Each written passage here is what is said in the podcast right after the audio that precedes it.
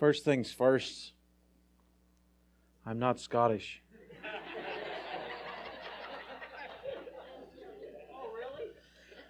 Yes, really. Seems to be every time I come here I have to clarify that, but you know, we'll just say it one more time. Irish, not Scottish.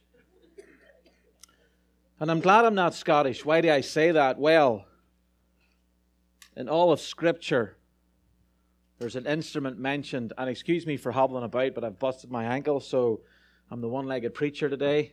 If you hear an odd own or groan, it's okay, I'll be fine. But in all of Scripture, you'll see that the national instrument for Scotland is mentioned in Daniel chapter 3.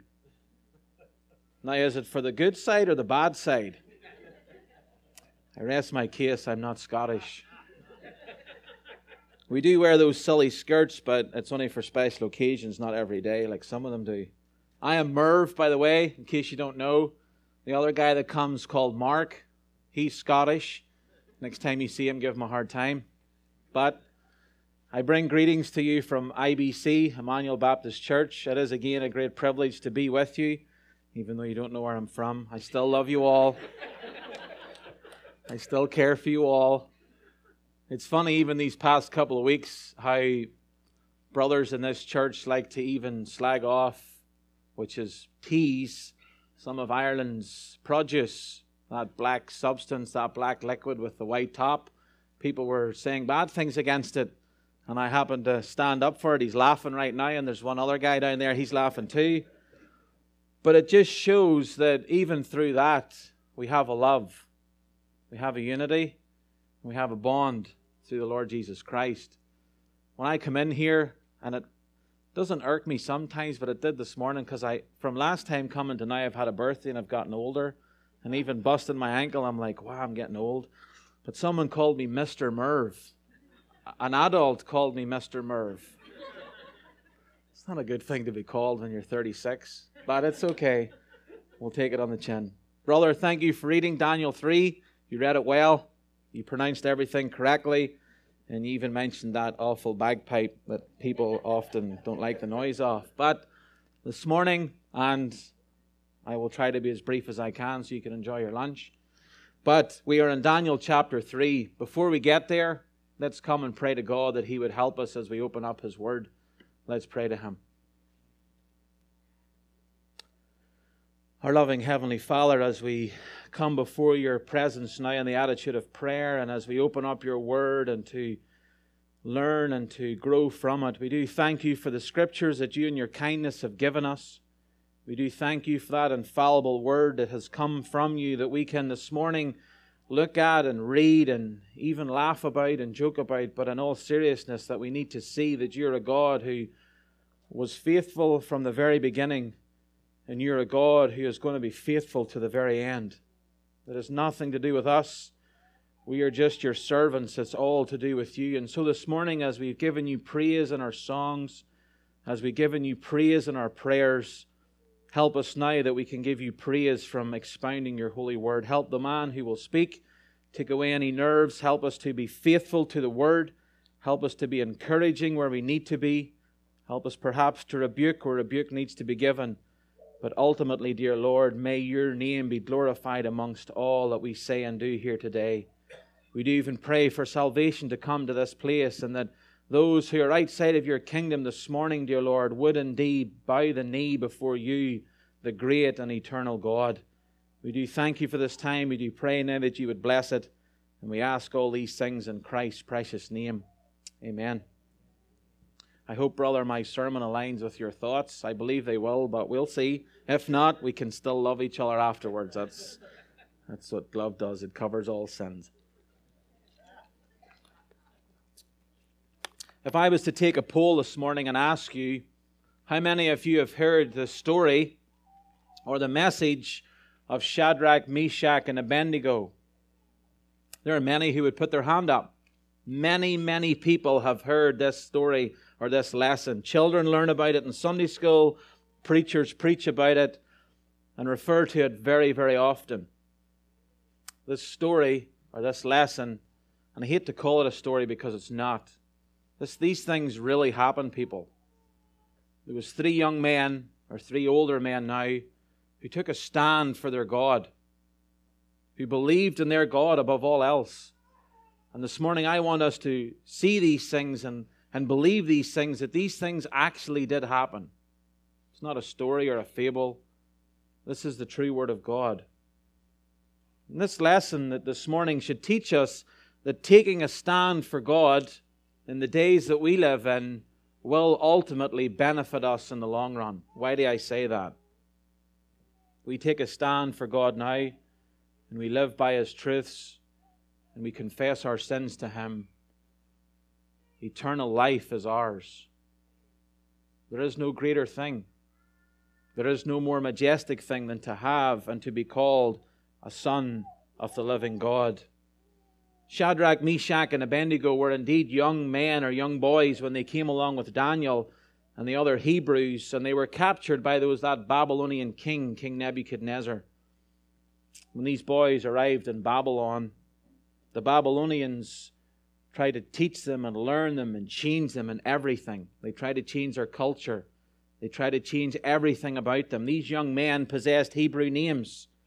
Their names were Daniel, Hanani, Mishael, and Azariah. And these Hebrew names had religious significance. Each name spoke about God, the God of themselves, the God of Israel. Daniel means God is my judge. Of course, we know his name was changed to Belshazzar, which means Bel is my judge. Hanani means God is gracious. Okay? Shadrach, which means illuminated by the sun god some difference. Mishael's name means who is like God. His name was changed to Meshach, which means who is like Venus.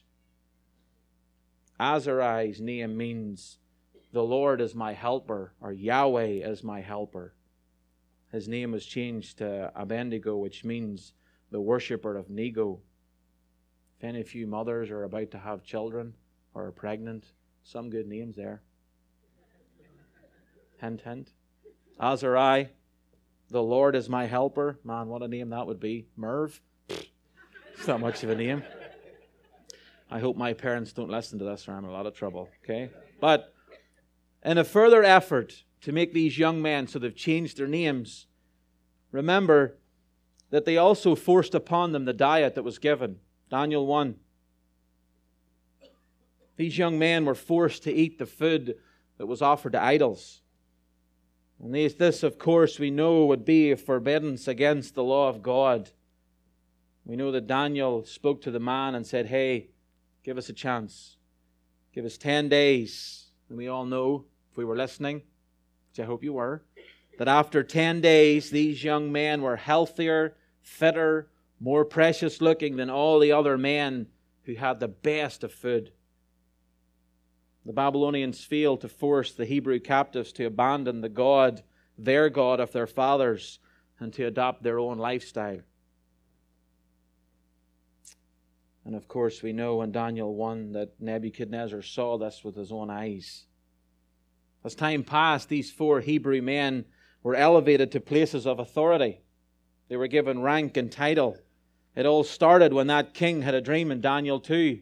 If you were here and you listened as well, that he had a dream that he, he nor anyone else in the land could interpret. But Daniel was called. Daniel was called before the king, and he interpreted the dream.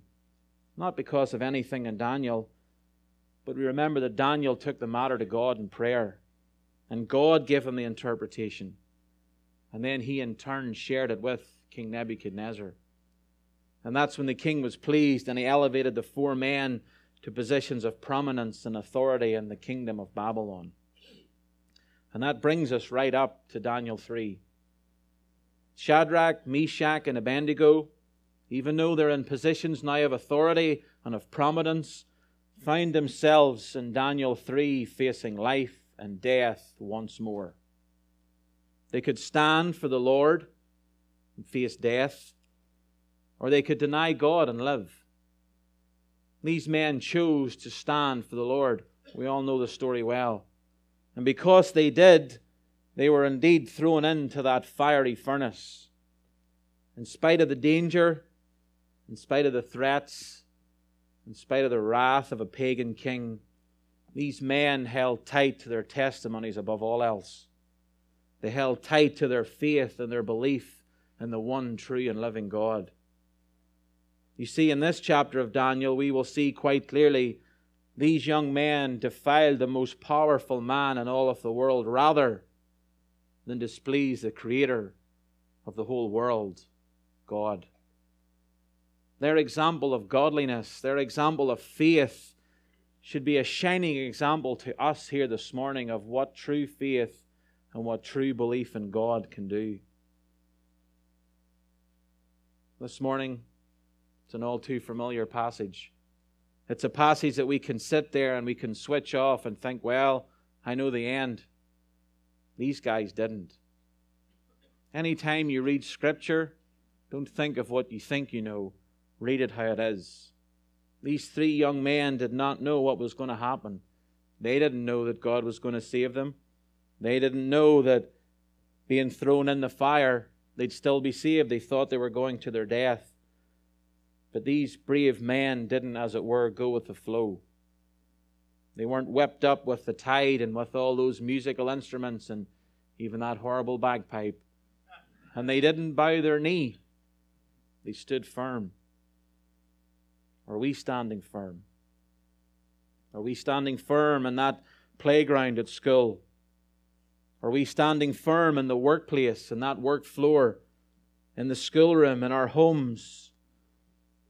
And so this morning, I want to look at this passage under three P's how they were persecuted, how they were protected, and how they were promoted.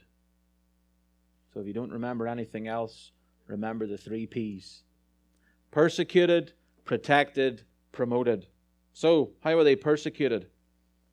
What happens when an irresistible force meets an immovable object? And in this case, there are actually three immovable objects Shadrach, Meshach, and Abednego. The context of verse 1 to 22 tells us exactly who this irresistible force is who is on the flip side? It is that king, King Nebuchadnezzar. It's the one who, in the previous passage that we looked at a few months ago, couldn't even sleep because he was afraid of a dream. And now he's took it upon himself to build this huge, obnoxious statue. This thing is 60 cubits high and 6 cubits wide. Or in our day, it's 90 feet high and 90 feet, 9 feet wide. If you want a visual, has anyone been to London? Good. Know those horrible red buses that I used to build? I can say that with authority because I used to build them. Take those double decker buses, six of them on top of each other. This thing was huge. It's not this wee tiny dwarf thing, this thing's massive. You see, Nebuchadnezzar wants to make an idol of himself. What a fickle mind this man has. But as Shadrach, Meshach, and Abednego don't bend the knee, we also see a trait of Nebuchadnezzar that keeps cropping up. This man's got severe anger issues. In chapter 2, he was ready to rip people limb from limb. Okay? Chapter 3, he's ready to throw them into a fire if they don't bow down to his idol. It's not really a fun guy to be hanging about with. It's not one you want to call your friend. And so, in Nebuchadnezzar's anger and in his wrath, he determines that whoever doesn't bow the knee is going to be destroyed. And of course, three men stand out in that plain that day like no other. And he orders these men to be bound up and to be cast into that furnace. And it's not only warm, it's now seven times warmer. This thing's hot. It's so hot that the men who threw these three guys in, they die. Now, if you stop to think of that, that's unbelievable. The heat that came off that that day was immense. You get anywhere close and you perish. But you see, Nebuchadnezzar was angered by these three men because of these three men's standards of life. You see, Nebuchadnezzar made that idol, he made that statue, and he made it to worship himself and no other. You see, either way, Shadrach, Meshach, and Abednego was not going to bow down to him in the dining hall. They weren't going to bow down to him in Daniel 2 when he had that dream and just whatever. And they most certainly are not going to bow down to him here. You see, their faith in God would not allow them to stoop or bend the knee and worship that pagan king. Their standards and their manner of life made them different from everyone else around them. Their convictions made them stand out. You young people, and I'm not so young anymore, so I can't say including me. But you young people this morning, you too will face a time like this. It's not going to be a fiery furnace. I would hope not, anyway, in these days that we live in. But someone at school or someone at college or wherever you go will perhaps pass you drugs. They'll perhaps pass you that cigarette, and or they'll maybe invite you to go to the local nightclub or pub, as we would call it in Ireland. What are you going to do when that fire is there? What will you do when these times come? Will you bow your knee? Or will you cry to God in your time of need? Will you lock your knees and not give in? You see, everyone who is a believer in the Lord Jesus Christ is expected to have a different standard of living from the world. How do we know this? 2 Corinthians 6:17 says these, Therefore come out from among them and be separate, says the Lord. Do not touch what is unclean, and I will receive you. You see, each of us here, if we are Christ, face difficult seasons and struggles in life. Some of us men, and I can speak from experience working with some of the most perverted men that I have ever had contact with in the workplace. And these men will start that chat that's rude and crude and very degrading. And they'll know we're standing there and they know that we've got different convictions. And what do they do? They make the fire seven times hotter and they try to draw us in. They try to bring us into the conversations, knowing all too well that we can't be involved in that, but yet they still try. They make it hotter and hotter and hotter. Brothers, do not bend your knee. Stand firm. Nebuchadnezzar gives these men a second chance.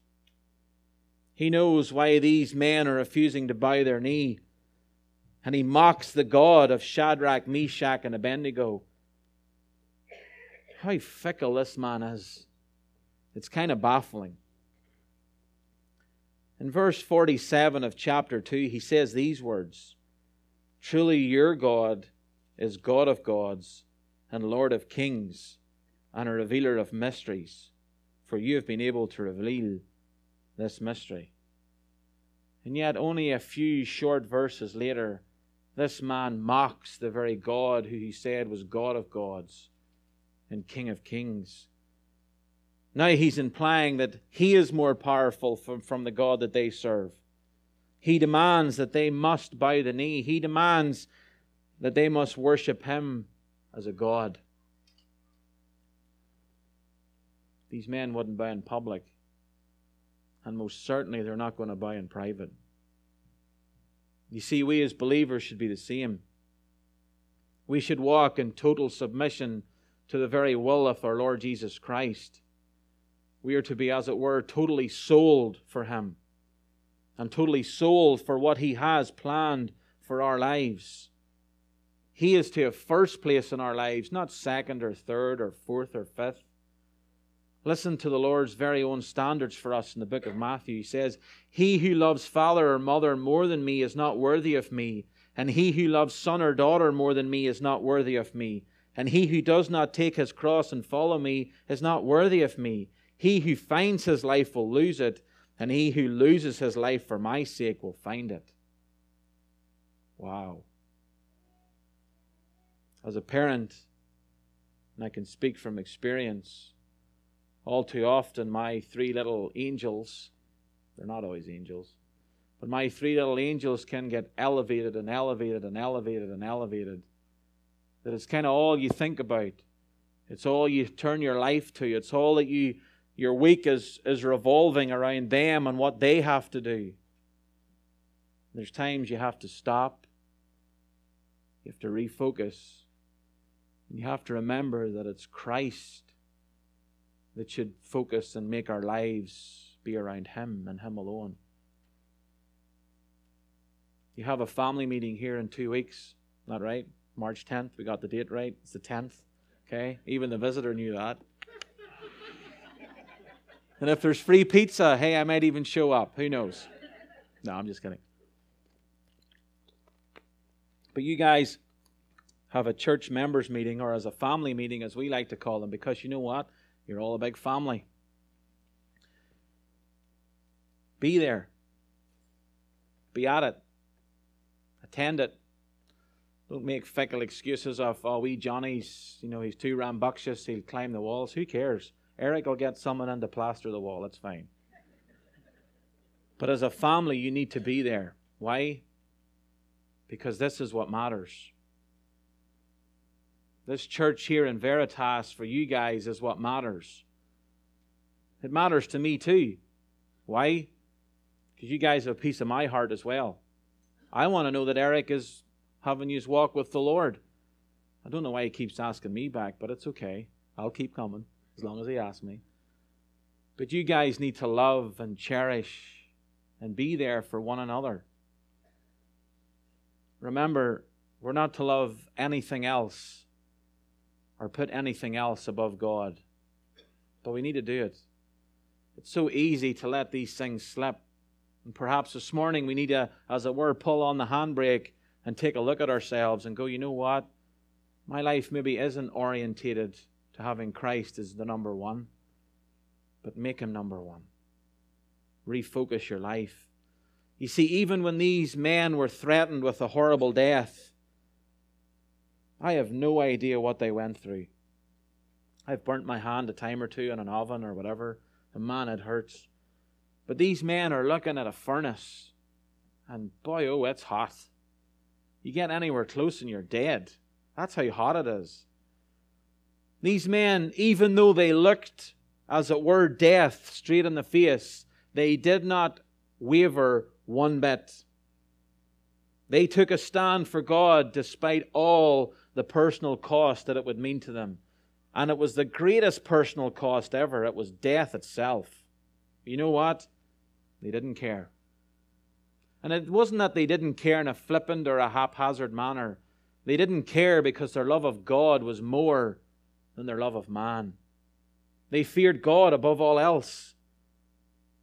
True believers in our day, as it were, should square their shoulders, stand up straight, and take a stand for Christ in the days that we live in. If we are going to live for Jesus in this world, if we are going to be have Him be our all and our all, and everything else falls apart. And yet the world, as it were, tries to squeeze us into its mold. We are going to suffer persecution. That's what the Bible clearly teaches us.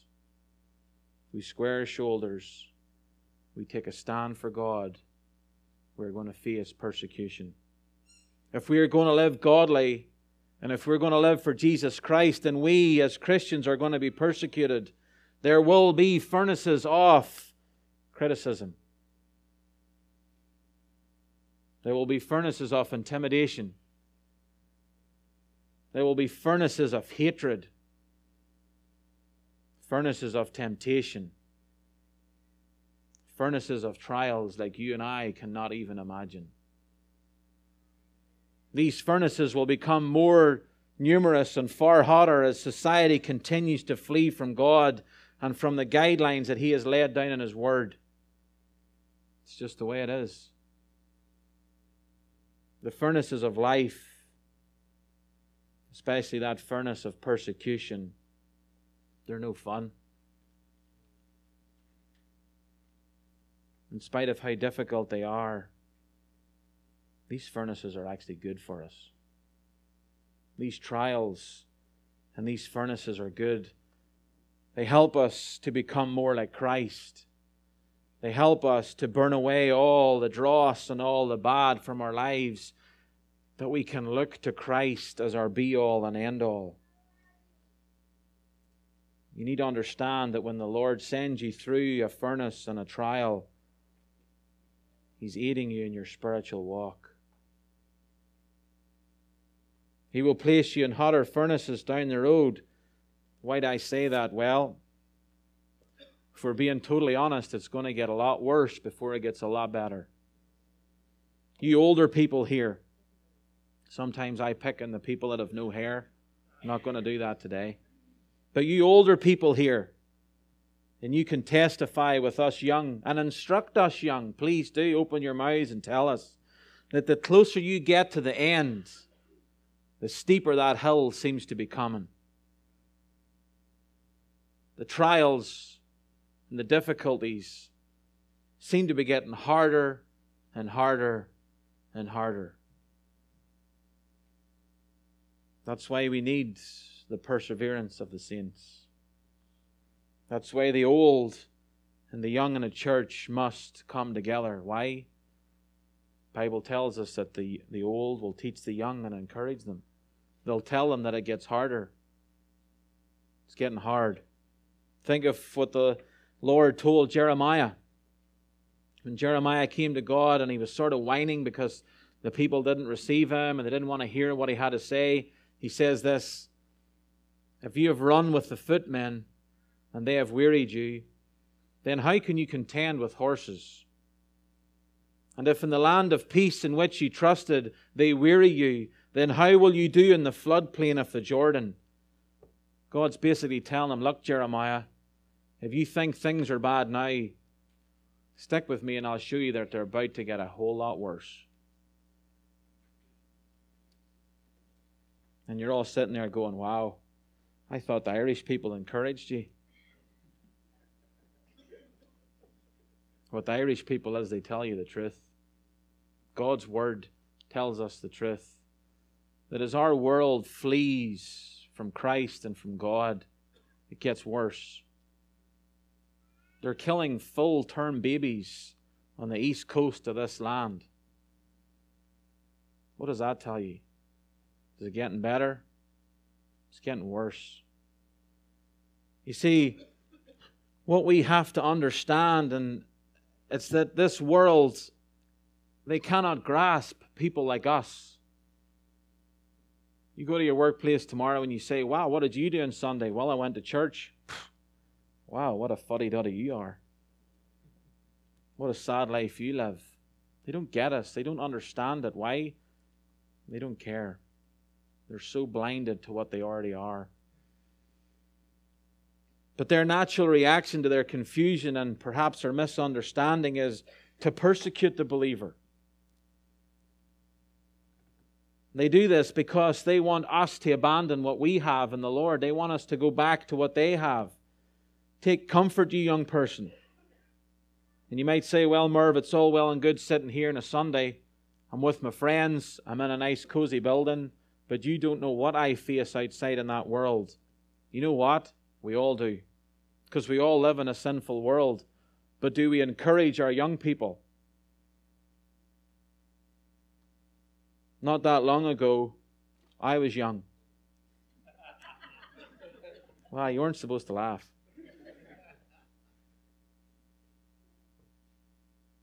And older people came and encouraged me. And I've told you this before. Get to their level you young people, please do not look at older people as old fuddy duddies. Yes, they might have quirks and they might act weird. Believe me, I know. But we need to encourage each other. It's not always to be the old to the young. The young should be encouraging the old as well to do what? To persevere to the very end. Look, the Bible is not a storybook. It's not some pile of old fables or tales or something to tickle our ears. The book that we've read this morning is the living, breathing Word of God. And it's for our instruction, it's for our good. If you're a child of God, if you're a child of the Father, let me instruct you this morning persecution is coming, but I ask you the question are you ready? Whoa, just move that thing. Shadrach, Meshach, and Abednego faced persecution. They faced trials, and yet they kept their testimony. I pray that I'll do the same when my time comes, and it's coming. I don't know if any of you homeschool here, but we do. Things are changing. It's getting harder to do things as believers. It's getting harder to go to the workplace and stand up for the King.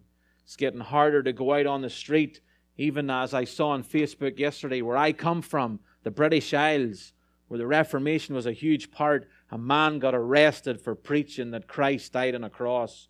What is this world coming to? But it's coming. But are we ready? I might feel. Who knows? Let us shout out like Latimer did as, as those flames licked the bottom of his feet. Play the man. Play the man. Look to Christ. He tells us in His Word that my grace is sufficient for you, for my strength is made perfect in weakness. Therefore, I most gladly I would rather boast in my infirmities, that the power of Christ may rest upon me. There's not one of us here who can't testify that we're not in a trial. We're not in a difficulty. Even just simply dealing with our sins on a day to day basis is a trial. But are we battling those trials with Christ? Or are we trying to do it on our own? See, these men were persecuted. But then they were also protected. So as persecution is so, as it were, despondent, and some of you are sitting there with big sad faces, this is where your frown can get turned right upside down. They were protected. Shadrach, Meshach, and Abednego were indeed cast into that fire. It happened. They were thrown in. There was flames. There was heat. But an amazing thing happened. Instead of dying in those flames, instead of dying in that heat, they were loosed from their bonds. What in the world? They were loosed from their bonds and they were walking around in the flame. Now, it got real cold in Placerville a couple of weeks ago. We don't have a fire in our house, but man, I wish we did have because it got real cold real fast. You ever seen a fire? Yep, you have. If you haven't, you have. Okay? Man, you're all asleep. You've all seen a fire. Who would stick their hand in it? I wouldn't. I wouldn't be anywhere near it. I'd have my toes tickling in front of it, getting nice and warm. But I most certainly would not put my hand in it. Why? Well, it's what Nebuchadnezzar couldn't understand. He couldn't believe with his eyes, and he commands these men to come out, and he finds that they're totally unharmed. Now, if I stuck my hand in a fire, first of all, I'd be an idiot. And second of all, I'd be straight to the ER. I'd have burns and blisters everywhere. But these men come out the way they were done, unharmed. Not a very hair on their head was singed. They were protected by a very present God. When Shadrach, Meshach, and Abednego were thrown into the flames, they discovered that they were not alone. The God that they had testified beforehand, the God who they would not bow their knee to go against in any way, the God who they stuck up for in the dining hall, the God who they prayed to when the chips were down and they were going to get torn limb from limb if they didn't know that dream, turns up in the scene and he helps them. Nebuchadnezzar and the others were astonished. They threw three men into the flames, and now they see four. They're not lying there, as it were, singeing and bubbling up. They're walking about. What a sight that must have been. Who was the fourth man? Eric's looking at me going, What's he going to say? Do you know what I'm going to say? It wasn't me. Some people say it's the Lord Jesus Christ. Some people say it was an angel sent from God. Who do I say it was? Not telling.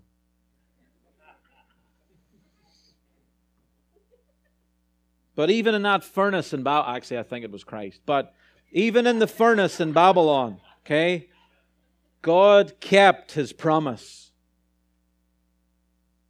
The God who in Genesis 3:15 said he would send a redeemer, the God who came to Abraham and said that all the people in all the worlds would be like the sand and the stars, is the God who in Isaiah 43 says this. But now thus saith the Lord, or thus saith Yahweh, that created thee, O Jacob, and he that formed thee, O Israel, fear not, for I have redeemed thee. I have called thee by thy name. Thou art mine. When thou passest through the waters, I will be with thee. And when through the rivers, they shall not overflow thee. When they walk us through the fire, thou shalt not be burnt, neither shall the flame kindle upon thee. This is your God. This is your God. The God who you've just stood there and sung five songs to. The God who you've bowed your head and you've prayed with the man at the front and you've come to worship this morning. He is the God of Isaiah, but He's also the God of Matthew 28 when He says this I am with you always, even to the end of the age. God is with you. God is your help. When the flames rise around you, and the trials come, and the persecution comes, and the difficulties come, where are you going to go? Notice what happened when the Lord met them in the furnace. They were free. They went in bound and tied up, but now they're free. The fire did nothing more than burn away the things that tied up Shadrach, Meshach, and Abednego. The fire and that furnace was used to free them from those ropes, that they indeed could walk as free men. You see, when the fires of persecution or the fires of affliction or the fires of trials, whatever it is, you fill in the blank, you need to remember this truth The Lord is merely freeing you from something or someone or whatever that you're bound to in your life. For me, it's sports. What other mad Irishman would get up at 4 a.m. in the morning to watch 30 men batter and bruise each other in a rugby field?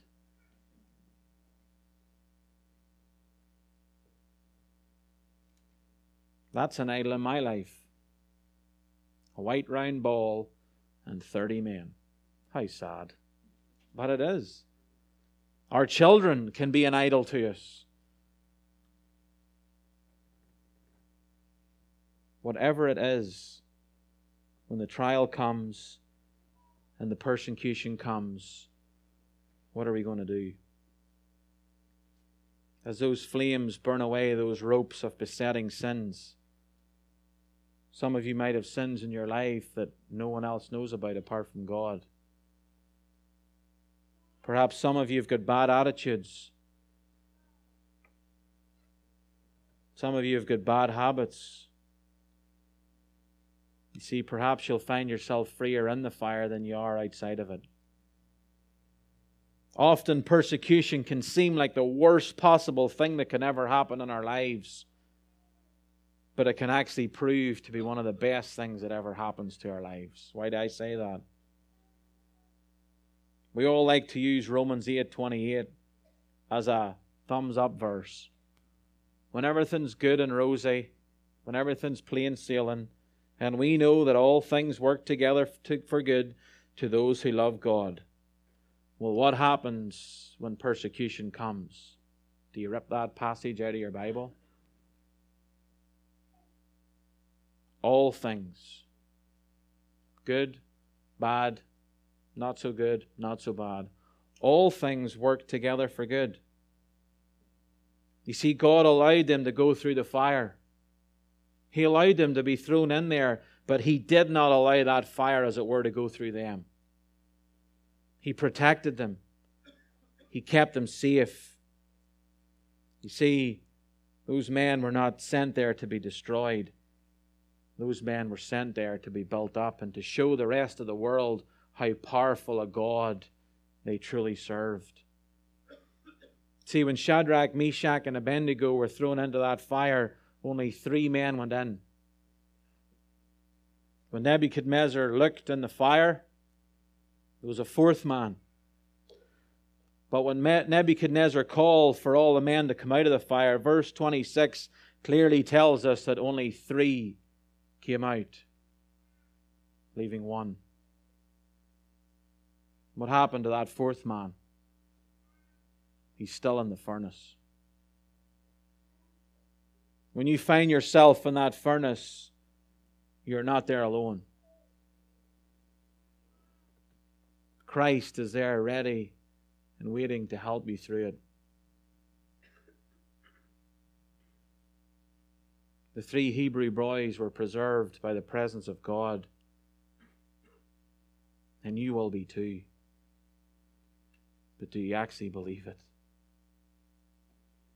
See, when those boys came out of the furnace, they were indeed inspected by Nebuchadnezzar. Nebuchadnezzar and all those officials came along and were told that not a hair was scorched on their head. You ladies know that if you turn that curling iron up too hot, wow, what damage it can do. You might have to get a short crew cut afterwards. But we are told that these men were thrown in there into the fire, and not a very hair on their head was damaged. There was no soot or smell on them. Their clothes were not tarnished. Sometimes as I read the Bible, I like to like close my eyes and imagine what they did, and they probably they probably sniffed them when they come out. But there was no trace of the fire anywhere on them. What a miracle. Being the only chimney sweep in this building, I think I can say that clearly. Maybe I'm not. No one's getting up to go against me. But Back in the UK, I did build buses, but on the side, I actually cleaned chimneys. And if you know Ireland, it's wet, it's cold, it's miserable. Fires are lit, especially in my mother's house, 365 days of the year.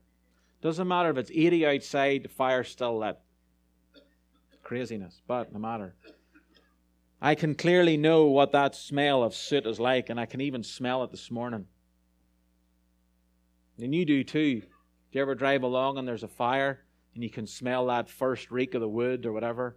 We have turf in Ireland, which is, if you ever go, you got to burn it. It's so good. But no matter. But by the power of God, by the power of His presence in that fire and in that furnace, they didn't smell, they weren't singed, they didn't have boils, and they didn't have to go to ER. Nothing. These men were totally unharmed. You see, when God does something, He does it all the way. When He heals, He heals completely.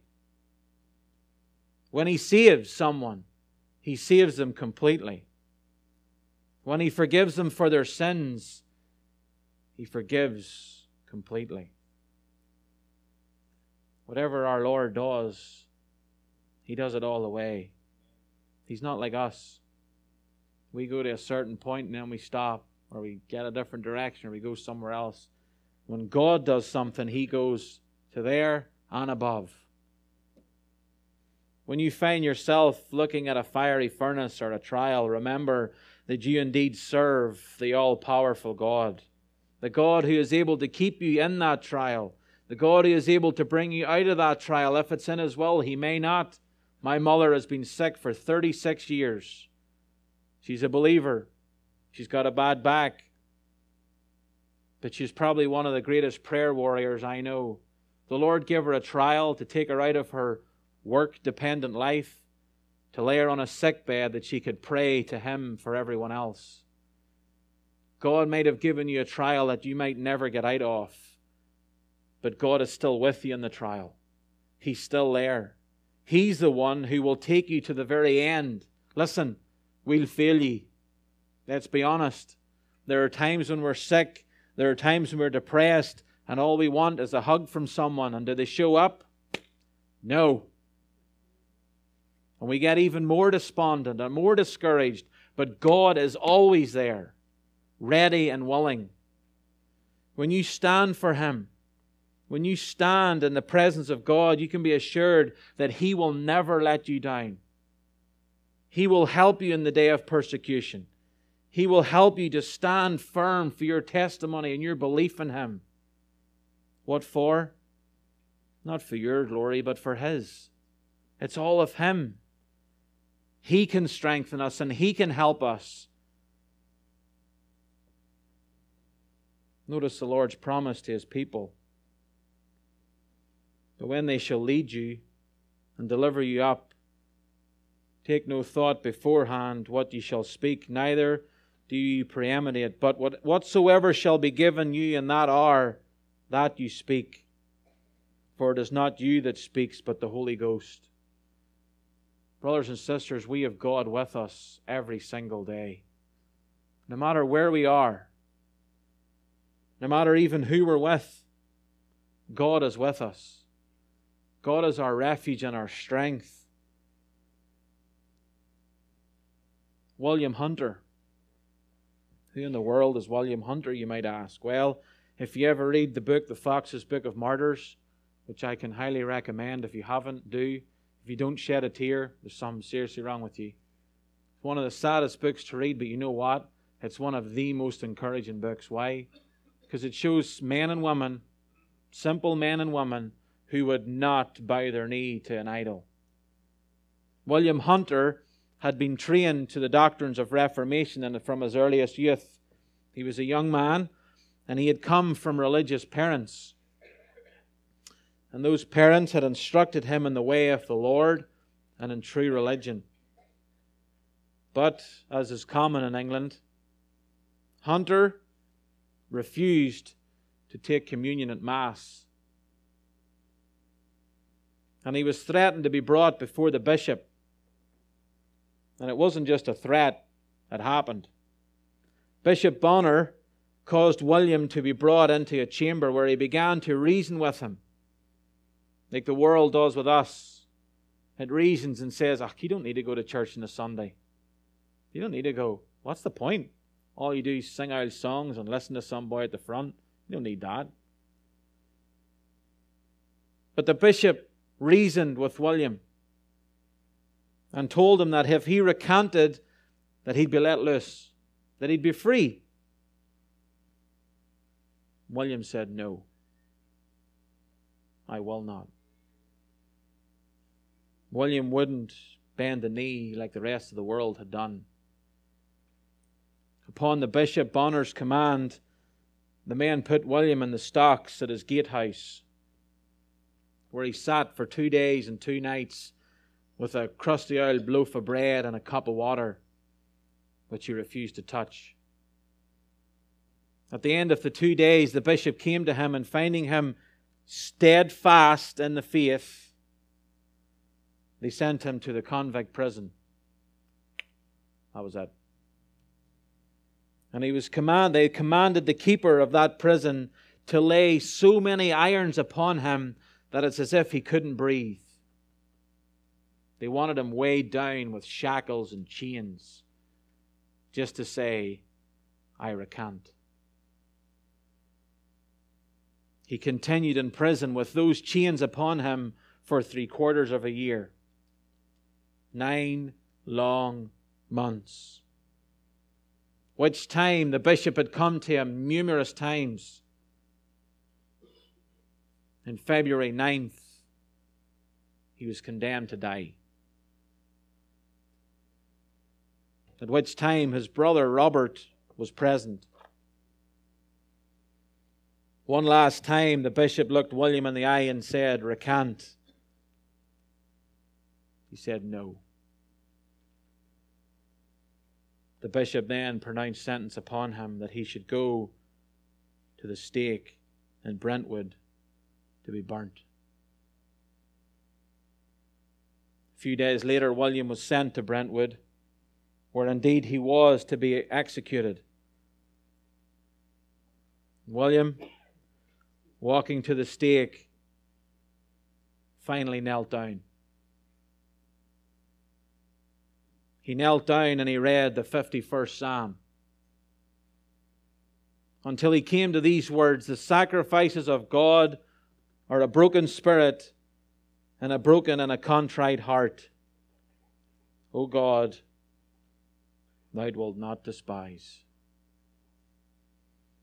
William was steadfast. He was resolute. He refused the Queen of England's pardon, which was the highest pardon you could get in the land. If he would turn around and say, I recant, he had come with chains strapped about him that he could hardly walk. The executioner came along, and all those wood was all around that stake, and he started to light that stake. And William's furnace was right there, and it was getting seven times hotter. Recant and live, or go to that stake and die for Christ. William took a psalter, the book that he treasured above all else, and he handed it to his brother. And he said, I am not afraid. I am not afraid of death. Why? Because Christ is on the other side.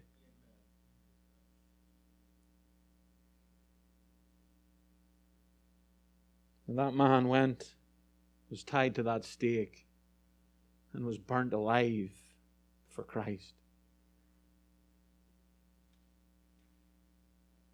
And he cried out at the very end, I am not afraid.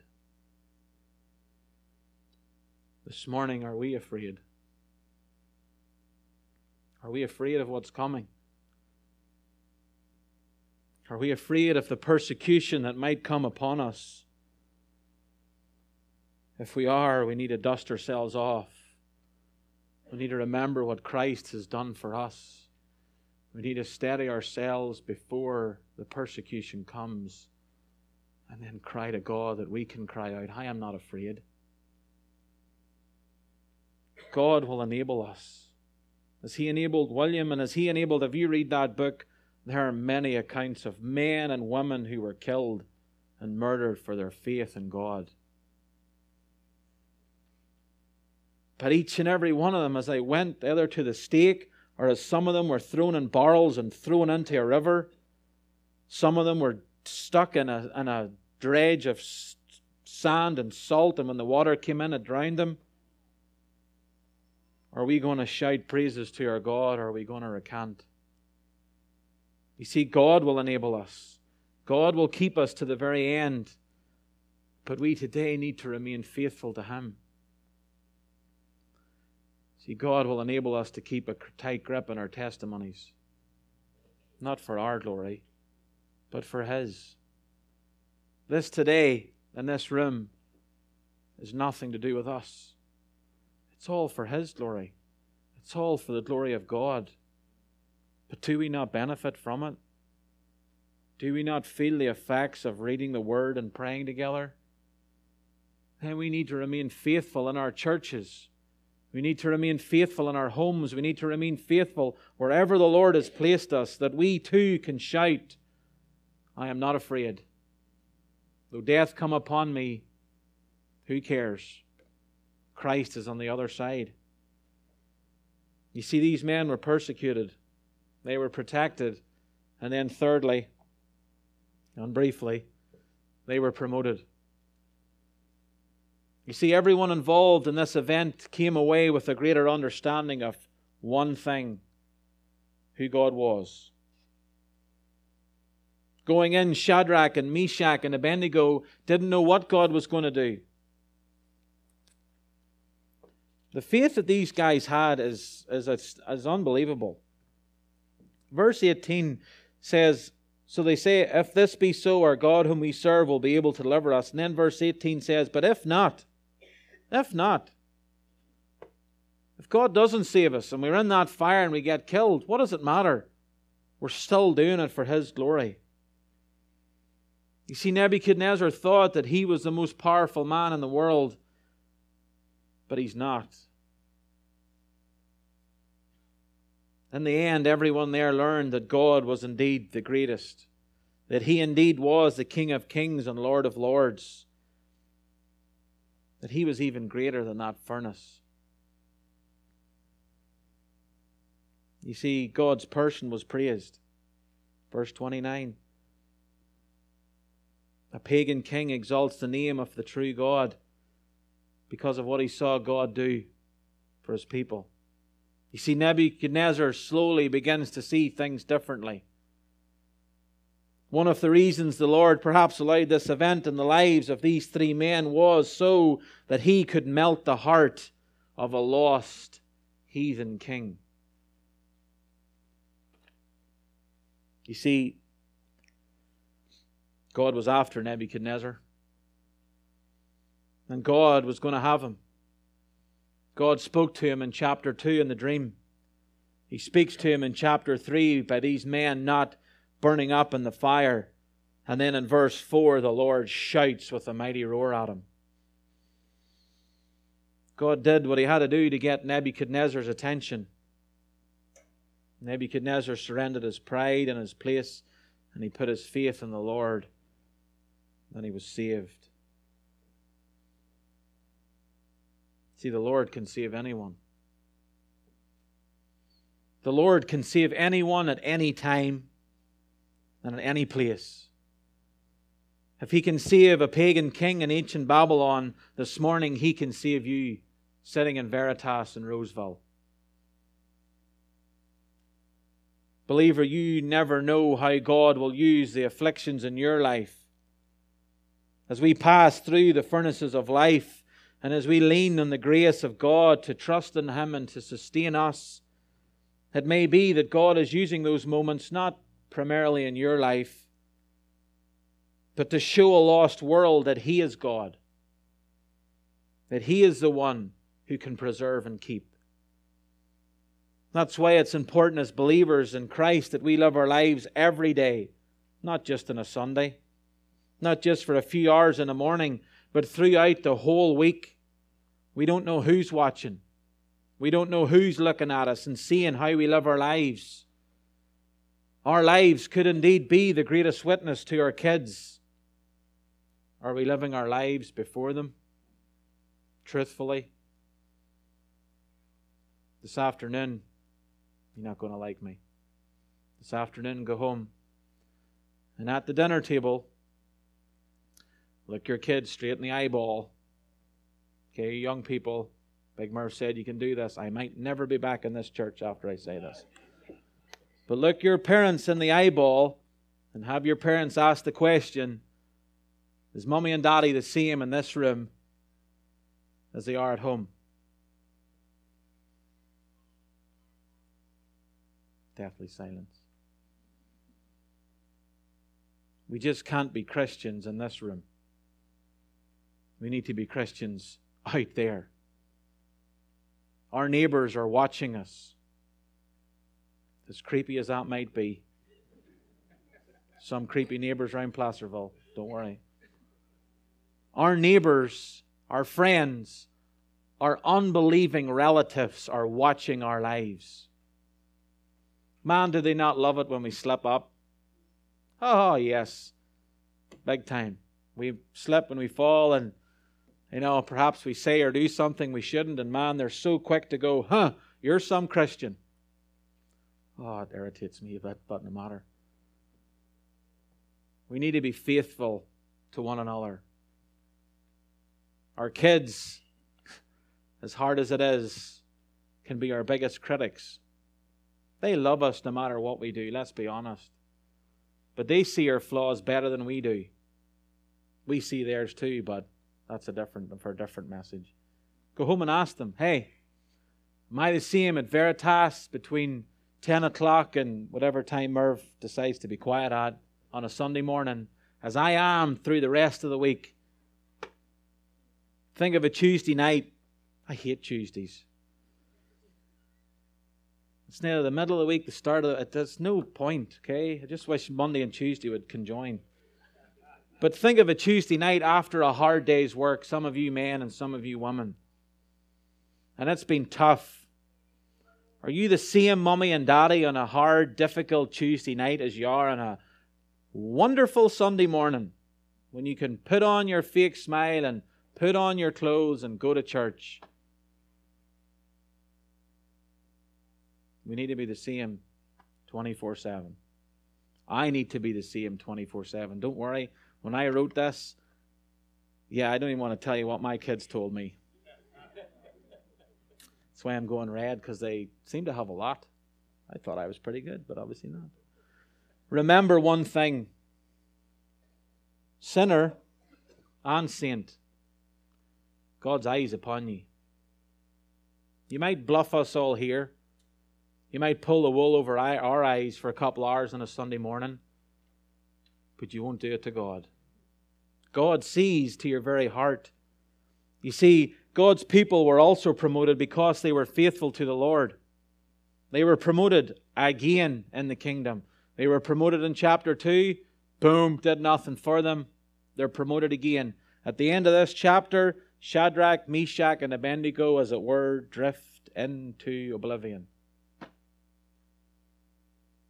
But there are three of the people that I want to meet when I get to heaven. Why? I want to ask them, where on earth? Your faith was unreal. Unbelievable. You see, you can't stand on Mount Carmel in power until you lie beside that dry brook in humility. Elijah. You cannot lead the nation of Israel unless you first watch someone else's sheep in a wilderness. Moses. See, the truth is seen in that life of Gideon. Gideon was a general with an army of 32,000. 22,000 left because they were afraid. They buckled. Their knees started clamoring and they left. Gideon's left with not a lot. Over 9,000 then, as it were, shoot the crow and leave him. They were rejected by the Lord. Now Gideon's left with 300 people. Not a lot.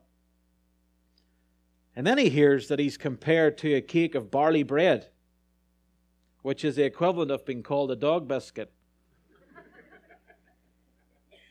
but God took Gideon, the dog biscuit, and he used him to win a great victory.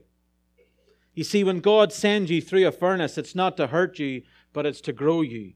It's to build you up. It's to make you more like Christ and not like the world. You see, Shadrach, Meshach, and Abednego did keep a firm grip on their testimonies. They didn't compromise, they didn't give in to the world, they didn't yield to fear. They didn't give in to the honor of a pagan king. They didn't fail or falter or even stumble. When they looked death in the face, they saw Christ's face there. That's how it works. Him who honors me, I will honor. When we get to heaven, we only want to hear those words, Well done, good and faithful servant. That's why it's worth living for the Lord today. Even when we face temptations, even when we're doing our taxes and we can fudge it to get more money, don't do it. Don't give in to temptations and give in to the world and its demands. Stand firm for the Lord. Him that honoureth me, I will honour. You see, it's so worth it here, but let me tell you, it's going to be, you can't even imagine how much more it's going to be when we get to heaven and we get to home. I've said it before, but only one life it will soon be past. Only what's done for Jesus will indeed last. This morning, brothers and sisters, do you need to go to the Lord and seek forgiveness? Do you need to hone your life to what He has for you to do?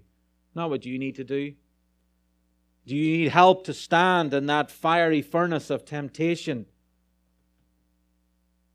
Some of us men have difficulties with things in life.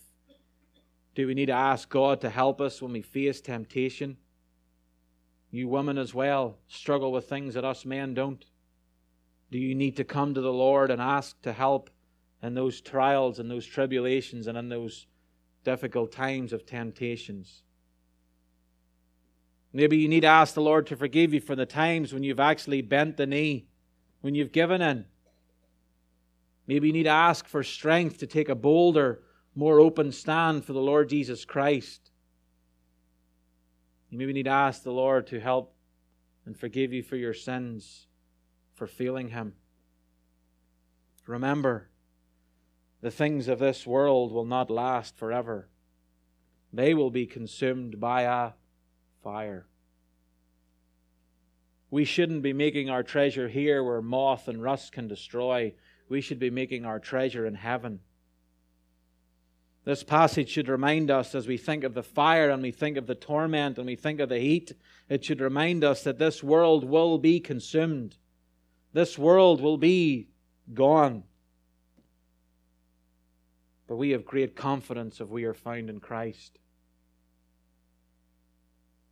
Absent in the body, present with the Lord is going to be way better.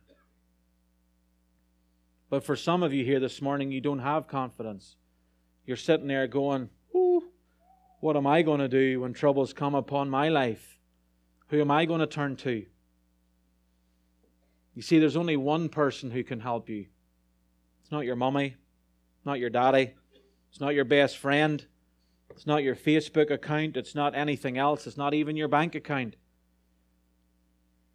You see, one day this world will be cast into that lake of fire. I don't know, but some of you this morning might be cast in there with it. I honestly don't know. And I don't say these things, as it were, to scare you. I say it because I love you.